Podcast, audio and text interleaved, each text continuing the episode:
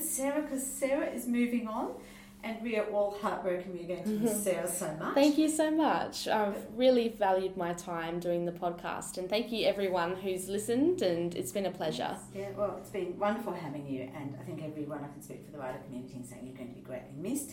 But we all wish you very well with your future, and maybe I'll pop in and see you one day down in Strath. That would be I'll sing fantastic. If through. anyone's around in Strath, come to the Southern Argus and say hi. I'd love that. Yeah, I definitely will. Okay, so we'll get on with the podcast. Yes. And uh, so it was happening 150 years ago. So 150 years ago, the Bunyip ran a story on chess. The article says the challenge sent by the amateur chess players of Gawler to the Adelaide Chess Club to play a consultation game by telegraph has been accepted, though there is one condition yet to be settled. The Gawler writes claiming that 12 moves be played within each hour, while the Adelaideans wish for an arrangement which allow a longer time for the moves during the latter and most critical part of the game. The challenge proceeds from Dr. Popham and the amateur who were, who are to take part in the match along with him will, we are sure, convince the Adelaideans that they have at last met with foemen worthy of their steel. Well, that's Wow. a timely one because chess is having a big moment at the moment. It definitely is because of the Netflix series The Queen's Gambit. That's right. Have you seen that? Not yet. I really enjoyed it. Yeah, it's on my to watch list. Mm. But yes, we've got a new chess club in Gawler now. So Yes, we yes, did have that on the front yeah. page of the Bunyip a few weeks Yes, ago. That's right. So Yes. this is very uh, timely. Yeah. And I think because of the Netflix series has gotten people, younger Yes. people, interested in the game again, and Yes, it has. it's fantastic. Also interesting that this is played over the telegraph, so it's almost Mm. like 150 years ago the internet. It's the Yeah. original internet. I playing can't imagine. chess on the I, internet, that would be so a very, very long game, wouldn't it would it? be, yes, I would think so. Reminds me of the chess game in the t- TV series Red Dwarf takes a thousand years to get that. oh next goodness, move that's a or blast something. from the past, Yes. isn't it? My dad Yes. used to watch that. Yeah. so what was happening 100 years ago?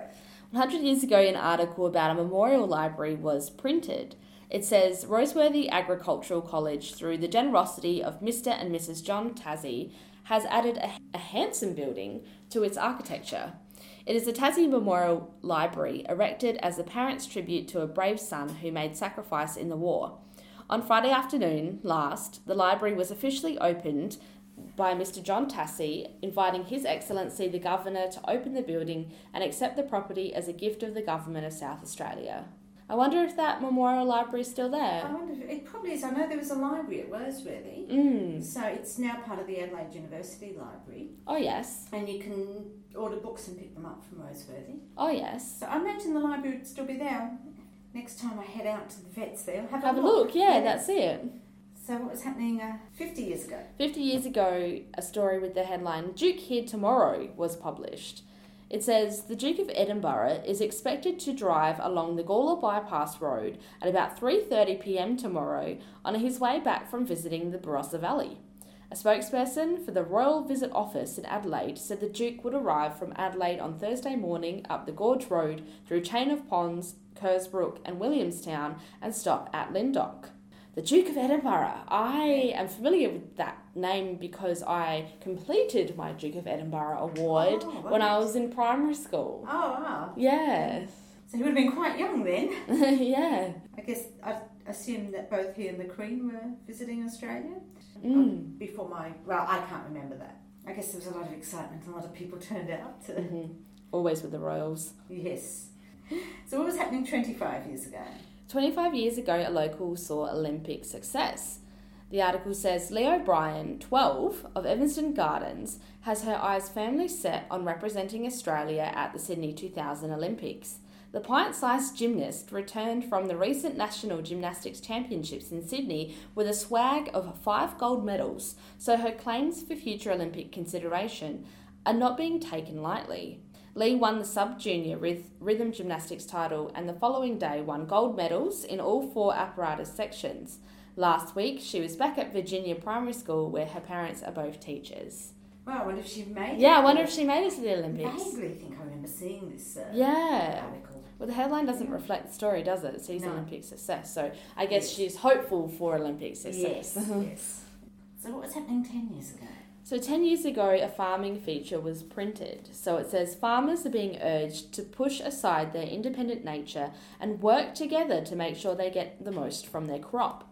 Member for Schubert Ivan Venning spoke in Parliament recently about the possibility of farmers in different districts helping each other harvest their crops.